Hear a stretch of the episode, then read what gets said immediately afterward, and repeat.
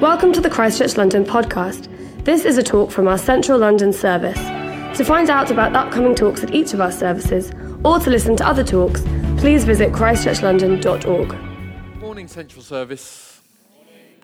South Service send their love. I've been there this morning, and they are in rude health uh, with uh, lots of people and lots of children. It was fantastic being there this morning. Um, Andy Tilsley, Andy and Joy Tilsley also send their love. You may be interested to get a quick update from Sutton. Last week, uh, they saw their first person make a decision to follow Christ since starting the service, which is fantastic, isn't it? Absolutely. That is, of course, what it's all about. So, uh, Andy and Joy were absolutely thrilled about that. Andy says they've been going prior to this Sunday nine Sundays. He said, We've had nine people who have decided to join us in nine Sundays. Uh, so I said, Andy, if you keep that up, that will get very exciting indeed. And uh, the other thing which he is particularly excited about is they've just found a new venue, which they're going to start at next week. Now, the reason that's such good news is there's no storage at their current venue, so everything has to be uh, stored in people's garages or other places and then driven to the venue. So this is also a huge answer to prayer. So do pray for them. It's young, it's relatively small, it's fragile, but God seems to be at work as well. So I know they'd hugely value our prayers uh, as they uh, pioneer and make their way for another Christchurch London uh, service down in South London. As Vicky said, this is the last Sunday of the Proverbs series. Have you enjoyed the Proverbs series? I'm pleased to hear that. It's, uh, it's one of, been one of my favorite, uh, one of the things I've loved about it is how practical uh, it has been. And uh, that's helped me in the preparation. I trust it's helped you as well. Uh, I want to start this week's with the story of a man by the name of John Kirkby. Some of you will have heard of John. Uh, he had a pretty tough start to life. His father died when John was young. His mother had serious mental health issues and was sectioned and uh, had to go to hospital and stay in hospital on a number of occasions. Uh, as an adult, John uh, married, started a business, had children, and then the pain of his upbringing, uh, his parents' absence, and all the other elements of that caught up with him. And he found he was unable to control his life. As a result of that, he lost his marriage, he lost his business, and he lost his children and his life was at the lowest point. And it was at that point that he came to faith in Christ. And he not only came to faith, but he started to adopt some of the habits that we've been talking about over these last nine or 10 weeks. He started to learn the power of self discipline. I mean, hugely important for us all, but particularly important in John's sort of situation he started to learn to make friends with people who were going to do him good, not drag him down, but lift him up. He started to master his appetites and all the other sorts of things that we've been talking about to pay off our debts, to save well, and to learn to live generously. And all of this, of course, over a period of time changed his life. And he said it was a very special day. And you will know this if you've been in debt and worked your way out of debt he said it was a very special day, the day he paid off his last piece of debt. And he said it was around that point in time that the Spirit of God whispered to him and said, Now it is time for you to start a charity to work with people who have the same history as you. You are to work with those who are in debt. And John started uh, this uh, charity, next slide, please Christians Against Poverty. And Christians Against Poverty, uh, whilst also having its challenges, has grown to be an absolutely fantastic and one of the largest, fantastic charity, one of the largest charities of its kind in the UK. Every year, thousands of families celebrate going debt free. Hundreds of people celebrate getting a job having been long term unemployed. Hundreds of others celebrate getting free from addictions or life controlling habits. It really is an amazing thing, and it's won a whole tranche of awards. The Sunday Times and other eminent organizations have awarded, have awarded them for Best Employer, Best Leaders, and all sorts of other uh, awards as well. What a fantastic story it is. And it's a great example of what we want to talk about this morning. Somebody whose life was in tatters, who got connected with Jesus, started surrendered to Jesus, started doing what Jesus suggests, found his life was working pretty well, and then turned that for the sake of others. Here's the proverb we're looking at this morning. It's Proverbs 11, verse 10. When the righteous prosper, the city rejoices. When the wicked perish, there are shouts of joy. And I want to work through just the, the first part of this proverb carefully to start with. When the righteous prosper. Who are the righteous? Well, I was relieved to find out once I checked my commentaries that they weren't some super elite set of Mother Teresa like monks or nuns who'd abandoned all earthly goods and, and lived with incredible sacrifice. I wasn't sure that I would measure up to that. The righteous are simply put those who are living right with God. They've got their lives right with God. If you're going to lead a life which leads to the city rejoicing, you have to find some joy yourself. And we're not just talking about Christmas cheer. We're talking about something more fundamental where you've actually come and made peace with your Creator and where you you reconcile yourself to your past, or God reconciles you to your past. You start to sort out your relationships in the present. You start to have hope for the future, and you have peace with God right now. And the righteous are those who have made peace with God, which I know many of us would identify with that. And then those who, as a result of this, start to follow Him and do the things that the book of Proverbs tells us to. So we get right with God, and then we live right as a result. And this verse is very clear. It says, if you live that way, your life will prosper. Now, this isn't a get rich quick verse. The prosperity, first of all, that's talked about here is in every part of our lives. It's not just money, it's prospering in our relationships, it's prospering in our working environment, it's prospering in our community. It's prospering in every area of life. But there is, it seems, and I think this is a theme we find throughout Scripture, when you get your life right and you live right over the long term, there will always be a sense of prosperity, which is first and foremost with God's presence, but then often leads to other things as well. Now, you may be sitting here a bit frustrated right now. You said, Well, I'm made my life right with God and I'm trying to do everything Proverbs tells me to, and Life is not working out for me right now. Well, if that's the situation for you, then you're in really great company. Because many of the saints in the scriptures would be exactly the same. And one of the mistakes that we can make is simply to measure our life by the snapshot of how it is right now rather than taking a long term view. Let me give you as an example a pastor. I used to read his books in my as a teenager. They had a big influence on me. He was a Romanian pastor who was arrested and put in jail because he insisted on preaching during the time of communist control across Eastern Europe. He didn't just get thrown in jail, he got put in solitary confinement. Where you say, well, look, Richard Wurmbrand, he's done everything Proverbs tells us to, and look at the mess that's got him in. How is that to be called prospering? Well, interestingly enough, he couldn't prosper in his job because he didn't have one and couldn't get one.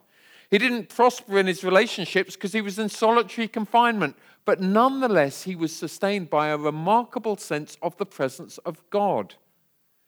In fact, it was so vivid and powerful for him that he said, You could find me at three o'clock in the morning dancing for joy in my cell. Now, I would wager most of us were not dancing at three o'clock in the morning this morning, and if so, it wasn't out of joy for the presence of God. But that was Richard Wurmbrand's experience. And actually, the jailers thought he was going crazy, and they gave put more food through his door as a result. Over the long term, he was released. Now, sometimes Hebrews 11 says some of us are released by going to really prosper if, you know, we go and be with Christ. And that is, you know, one element. But he was released and he became a prolific author and speaker, strengthening the church around the world with the stories, remarkable stories of how God had helped him during a time of persecution. Humble yourself, says James, under the hand of the Lord, and in due course, he will lift you up. And so we measure prosperity not over the short term, but over the longer term. And we find typically that prosperity is always the presence of God and often in many other elements. In fact, sociologists of religion say this is such a common phenomenon that they now have a term for it redemption and lift. That people who find, make their peace with God, then are lifted up in many other ways as well. So the first half of this verse envisages God's work in people's life leading out pretty well. As a result, the city rejoices. What is it? Now, this, this verse is an important verse. The sort of rejoicing, we will have a whole load of fun next Friday evening, and I hope you can join us for our central service party. We'll have a whole load of fun and joy there, but it's not the sort of joy that this verse is referring to. The joy that this verse refers to is the joy when you have a small group of people who have been oppressed by powerful enemies who find that they unexpectedly win a battle and those enemies are thrown off, vanquished, defeated. So, this is not party joy or happy birthday joy. This is VE Day joy. This is the sort of joy that you have when the very things that have been sucking the life out of you get broken. And it's that sort of rejoicing which I think John Kirkby is a great example of. He serves others, and as other people pay off their debts, get into work, throw off their addictions, it is that sort of, yes, I didn't know whether this would ever happen, but I am now free. so, this verse also poses a challenge for us, and the challenge is simply this What will you do with the prosperity that God gives you? Will you use it for the prospering of the city, for the rejoicing of the city, or will you use it for yourself? What will you do with the prosperity that God gives you? And what I want to do in the second half of this talk is I want to two things. Firstly, I want to say I want to look at the sort of things that we might say which would say, look, I'm not ready for this or I can't live my life that way. And then I want to look at the characteristics of the righteous as spelt out in the book of Proverbs and the book of Psalms. So, what would be the things that might make us hesitate, the, the excuses or the reasons, some of them good reasons, why we might not feel able to live this way? First one is this life is pretty difficult right now. Life is pretty difficult. Life can be pretty difficult for all sorts of reasons. For some of us, it might just feel like I'm carrying a whole load of pain right now. Just dealing with my pain on a daily basis takes so much of my time and my energy. It's really hard to look outside myself and think about anything or anyone else. How can I possibly help others?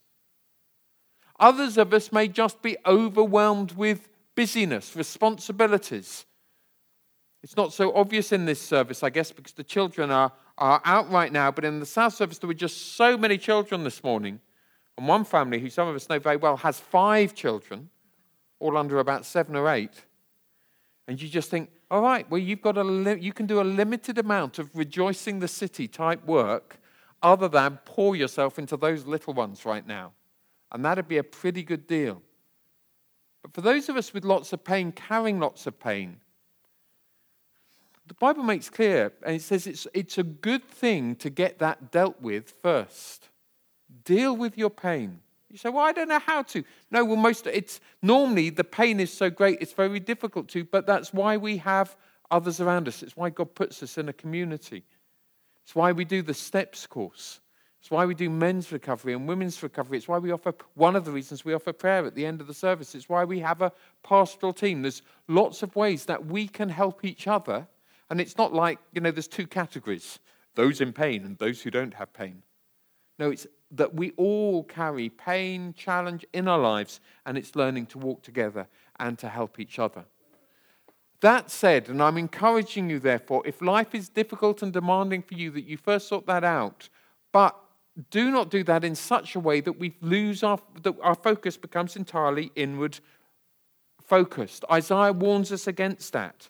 He says we should always be aware of those to whom we need to share our food with or provide providing the wanderer with shelter. And he says that if we will always live with a focus that way as well, then actually our healing will appear quickly. Here's what it says Isaiah 58, verse 8 Your light will break forth like the dawn, and your healing will quickly appear. Christchurch, London, where you know that you need God's healing in your life, do not neglect the poor. We'll come back to this, but do not neglect the poor. Go for help, open your heart, talk with others, but do not neglect the poor, for as we give to them, we're told, our healing will appear quickly. Others of us may say, It's not that I've just got too much pain, but I am just too busy, not little children, but you can't ask me to do anything else right now. I've got enough on. Well, you'll be pleased to know I'm not suggesting anyone does more in this talk. What I'm suggesting is that we have a perspective which gives purpose or reason or meaning to what we're doing. Let me give you an example. A friend of mine in one of the other services, I said to him recently, How would you describe what you do? He said, I work on the plumbing of the financial systems of this country, and particularly the pensions. Really exciting stuff, hey? That's what he, I mean, he joked. He said, It's really boring stuff. But he said, Actually, what I'm doing, he said, is trying to help this nation avoid a pension crisis to come. And without, you know, getting too focused on this, the Bottom line is there's not enough money put away in order to enable us all to retire and to draw down the pensions that are required. And I was very impressed with my friend's answer for this reason. He understood not, he wasn't just into numbers and funds and all these things. He was saying, no, actually, there's a bigger purpose behind this. That if I give myself day by day to this work, then in due course it might lead to the city rejoicing in ways that it wouldn't do otherwise.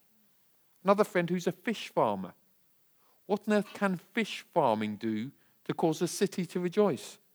My friend explained it like this He said, uh, We're expecting another 2 billion people on earth fairly soon, going from 7 billion to 9 billion. He said, uh, Have you thought about how we're going to feed another 2 billion people in a sustainable way for the earth? He said, You know, the very best way of doing that? Feed everyone fish. Well, it's bad news for those of you that don't like fish out there. Good news for the rest of us. He said, We need to grow lots more fish, farm lots more fish, and the world will, the most sustainable ways, sustainable food out there, he said, and what's great for us in terms of health as well, he said, is fish. Again, I was impressed, not because this guy is buying up acres and acres of ocean in order to farm his fish, but because it got a much bigger purpose behind it. He had thought about how his actions would lead to the rejoicing of the city. It's, it's fascinating, you know, I'm preaching this and I'm looking around this room. And I know lots of you, and I know what lots of you do. And for some of you, it's like that's obvious. You're like, you're just, you know, you're a teacher or a social worker, or you do social good oozing out of you. Others of you, I can see you going, mm, I'm not quite sure. And I'm not quite sure either how that works out. And maybe it requires thought and maybe some changes. Who knows? When the righteous prosper, the city rejoices. One other objection. David, please understand I'm not the next John Kirkby. I am not the sort who starts world changing organizations. Well, I understand that. Those individuals are exceptional and unusual. But here's what Jesus did He loved the person in front of him, He loved the individual. And we can all do that. We can all do that. Friend in one of the other services, I'm chatting to her the other night. She said, I don't like all this starting world changing things. She said, I can't do that. She said, but I do like loving individuals, which is why I became a nurse at one of London's busiest A&E, uh, A&E units. And uh, she's been doing that for 10 years. And of course, that's mad and it's tragic and it's important and all those other things. So recently, she's been promoted. She said, Now I'm in charge, me and two others. I said, Oh, wow. I said, So how many children do you care for at one of London's busiest A&Es every year? She said, Oh, 50,000. 50,000 individuals. I said, And how many grown ups? She said, Oh, about 200,000. So I said, All right, you're telling me after 10 years of caring for individuals, you are now responsible with two others for the care of 250,000 Londoners a year. Humble yourself under the mighty hand of the Lord, And in due course, you haven't got any idea what he might do as a result. So, what are the qualities of the righteous? And uh, just before we get to that one, I've just realized when I was preaching this earlier, I've missed one out. First quality of the righteous is that they share the good news with others. They share and they make space for sharing the good news with others. And uh, we'll, maybe we'll come back to that later. The second one is this that they care for those in need. He who oppresses the poor taunts and assaults his mate, insults his maker, but he who is kind and merciful and gracious to the needy honors him. Caring for the poor is an incredible thing. And I'm not thinking here necessarily of the charities that were mentioned earlier, Growth and Food Bank and the like, as important as they are. Even before we get to those, I want to suggest this that we all have the poor in our lives. You've all got a sick relative, a sick work colleague, an elderly and infirm parent or grandparent or whatever. That we all have neighbor, that we all have the needy in our lives. And the challenge with caring for them is that when you show love, you don't get so much back. That when you show love, you don't get so much back. Philip and I were deeply challenged about this this summer when we went to meet Jean Vanier. Jean Vanier, uh, the pe- people say, is that when Jean Vanier dies, he's likely to be the person that the Pope next makes a saint. So this guy, he's truly remarkable, very privileged background in the Navy, French Canadian, very and deeply bothered about what France is doing. Uh, this would now be 30, 40, uh, 50 years ago, what France are doing in terms of their care of those who are seriously mentally have uh, serious mental disabilities. And they were essentially shutting them away. They were institutionalizing them, keeping them out of society. So Jean felt the Spirit of God whisper to him and say, Invite some of them to live with you. What would you do if the Lord said that to you? He said, Invite some of them to live. So he invited three men. If I remember rightly, one of them didn't last the first night, but the other two did. Here's what Jean Vanier said He said, essentially, these men wanted a friend. They weren't very interested in my knowledge. He's like a university professor as well, but they weren't impressed by that. Or my ability to do things, but rather they needed my heart and my being. Who is there in your world who's not impressed by your title, doesn't care where you live, how much you earn, or what you do, but needs your heart or your body in an appropriate way, of course. Couldn't work out any way out of where I'd landed that last sentence. You know what I'm saying? Who is there in your life that requires disinterested love? Love that you give them where you don't get anything back. For Jean Vanier, this multiplied all around the world. But that's not the point. The point is who is there in your world who requires that sort of love? They righteous care for those in need. Secondly, they care for their community. It can be easy to forget when we're part of a church like this that this isn't our only community, but there's a wider, broader community that we live in and amongst in the city and maybe a particular part of the city. Here's what it says in Psalm 15 The one whose way of life is righteous does no wrong to a neighbor.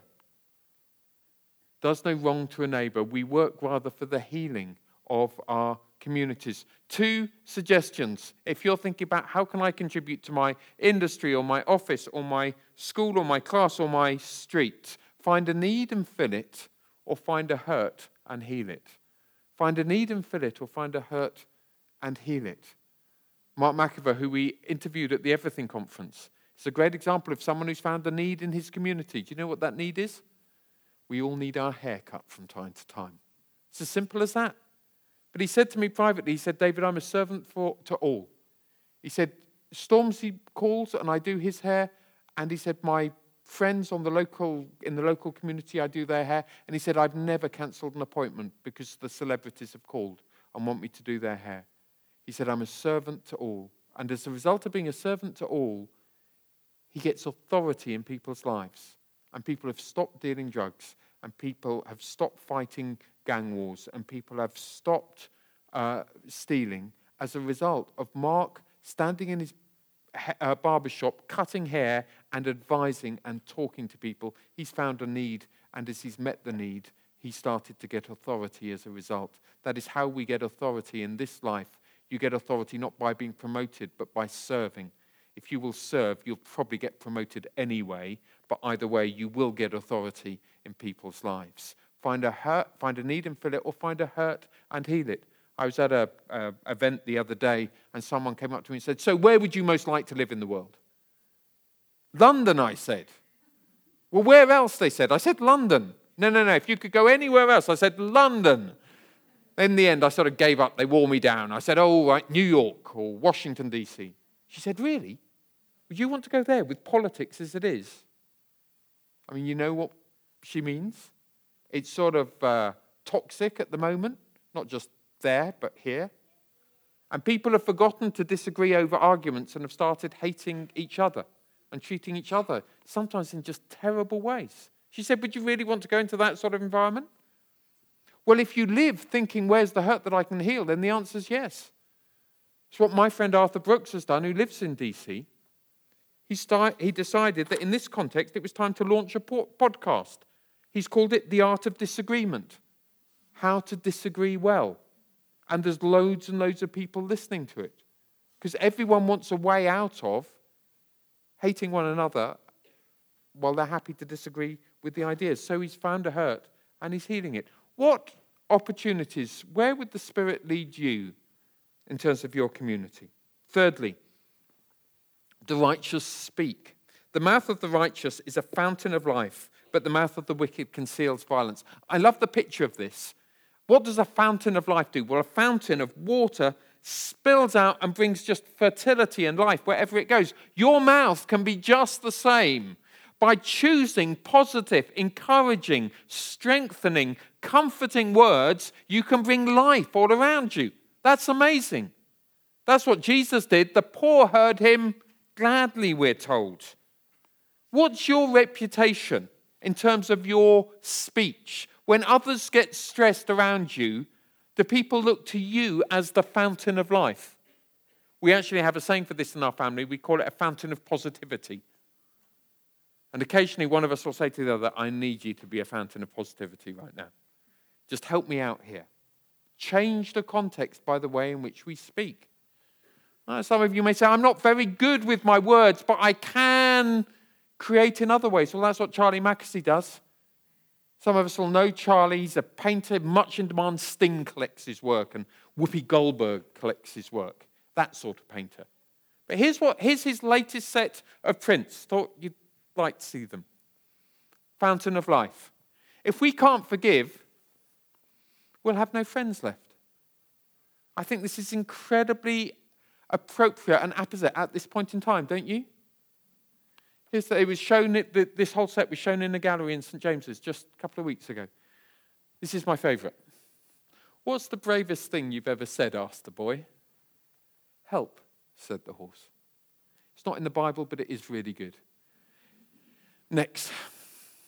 Sometimes all you hear about is the hate, but there's more love in this world than you could possibly imagine. Do you think this is art that will do the city good? Do you think this is art that will lead to the city rejoicing? Now, most of us here aren't artists, but what's your thing? What's God given you? What's God given you so that you can be a fountain of life to the people around you? Finally, the righteous trust in God. The name of the Lord is a fortified tower. The righteous run to it and are safe. Now, I'm not talking here about social work. I'm not encouraging people here to simply responsible citizenship. I'm saying get so full up with God that He pours out of you and leads to other people rejoicing as a result. And we've talked about all sorts of practical ways of doing this, but there's a really interesting verse in Acts, which I'm sure as Luke penned it, he was thinking of our text for today when the righteous prosper, the city rejoices. Let's have a look at the Let's have a look at the verse. Thanks. Let's have the next one. Verse on Acts. Here we go. When the crowds heard Philip and saw the signs he performed, they all paid close attention to what he said. For with shrieks, impure spirits came out of many, and many who were paralyzed or lame were healed. So what happened? There was great joy in the city. When the righteous prosper, joy comes. And another way in which the Bible suggests we do this is by the power of the Holy Spirit. That's why we love the presence of the Spirit, why we often pray for the presence of the Spirit. As Moses said, I'm not going anywhere and I'm not even taking the job you're asking me to do unless I get your presence. And he goes on, What will make me different, us different from any other people, unless we have your presence? And so we too look for God's presence to lead the city to rejoicing. Let me finish with this. 18th century Britain was pretty like 21st century Britain, in that it was in the middle of change. In the 18th century, there was an industrial revolution. Right now, there is a digital revolution. Life is changing fast. What happens when life changes fast? The strong do fine, and the weak often suffer or get left behind. And we have many experiences of that happening in this day and age, but it happened then. People flooded to the cities like London, but the cities were desperately poor. Housing was atrocious. Uh, work was often dangerous. You worked hugely long hours. Food expensive, pay low. Created huge problems. And it was happening right across Europe. So, of course, in many parts of Europe, what happens when the weak get left behind? After a while, they start to revolt. Any of you saw the news of what happened in Paris this last few weekends? Now, in the 18th century, that happened in such a way that there were revolutions across Europe, most famously in France, but in a number of other nations as well. Now, why didn't that happen here? For all the conditions were in place for it to happen. Why didn't it happen here? Well, one of the reasons I would suggest it didn't happen in the UK was because, of, because some decades before revolution broke out on the continent, John Wesley went to a prayer meeting. He went to a prayer meeting about one mile from here in Fetters Lane.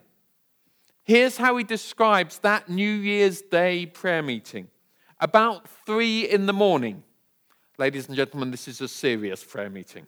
About three in the morning, as we were continuing instant in prayer, the power of God came mightily upon us, inasmuch that many cried out for exceeding joy and many fell to the ground. As soon as we were recovered a little from, the, what, from that awe and amazement at the presence of His Majesty, we broke out with one voice. We praise thee, O God, acknowledge thee to be the Lord. The result? Rev- spiritual revival across this nation, the birth of Methodism and the renewing of much of the established church. And with that, not only a spreading of the gospel, but these Methodists really put this verse into practice. They went into the prisons and they took food for the hungry and they cared, they took clothes for the, for the naked and they cared for those that were dying. They started schools. They provided free school meals. If you think free school meals are a 20th century invention, you are entirely wrong. They were done two centuries before then by the Church of God. They created funds so that they could do loans for people to start small businesses. They created schemes to get the unemployed back into work. Extraordinary things that they were doing, for the righteous had learnt to use their prosperity. And as a result, I think this nation was saved from the violence that happened across the continent. Proverbs put it very well in chapter 14 and verse 34 For righteousness exalts a nation. Righteousness exalts a nation. Now, this world is in an extraordinary time right now. In so many ways and so many forces that are concerning what can the church of God do? Well, one of the things it can do is live righteously in the sort of way we've been looking at today. For we know that where righteous people are found in a nation, the nation is exalted, or the nation is kept safe, or the nation plays a positive role. And so, The question is, what will you and I do with our prosperity? And how will we live in such a way that the joy that is ours and the joy that God gives us can be shared with others as well? Let's stand together. And uh, if the band uh, can come and get their instruments, that would be great. Let's pray, shall we? I want to pray and I want to just ask that in this moment of prayer and as we sing a song of worship, as we conclude, that God would speak to us or underline things in our hearts. I wonder what you feel the Lord's saying to you. It may be, I need to, not, to no longer live with my pain, but actually decide to deal with my pain. It may be, I need to think deeply about how I'm spending my time or the perspective on it. Maybe that there's opportunities or things that have come to mind. Let's just pray, shall we, and ask for God to rest upon us. Heavenly Father, we thank you for your love, your kindness, and your goodness. Thank you that the righteous one prospered, that the Son of God died and then was lifted on high so that we can all prosper now. We thank you for that and thank you that prosperity at its heart is more of God's presence. And so we pray for the presence of God upon us right now. In Jesus' name. The presence of God on every single one of us, whether we feel close or far, right now. May we know God's presence upon us. Lord, we, like Moses, want to say, we don't want to go up from here without your presence. What will make us look different from others if we don't have your presence? Holy Spirit, would you come upon us by your presence? Would we know your hand on us now. Speak in people's hearts and people's minds. Speak to us and guide us and lead us and strengthen us. Keep us from discouragement. You know, if the Spirit is speaking to you and it's leave, well, if you if you're feeling discouraged by your thoughts, they're not from the Lord. But if you're feeling encouraged and strengthened, that's a great, uh, a great pointer that these are from the Lord. So, Lord, rest upon us now in Jesus' name. Raise up the righteous that we may serve this nation, this city well. May many rejoice, and ultimately, may they find you, just as we have found the answer, the author, the perfecter of life. Pray it all in Jesus' name. And the people said, Amen.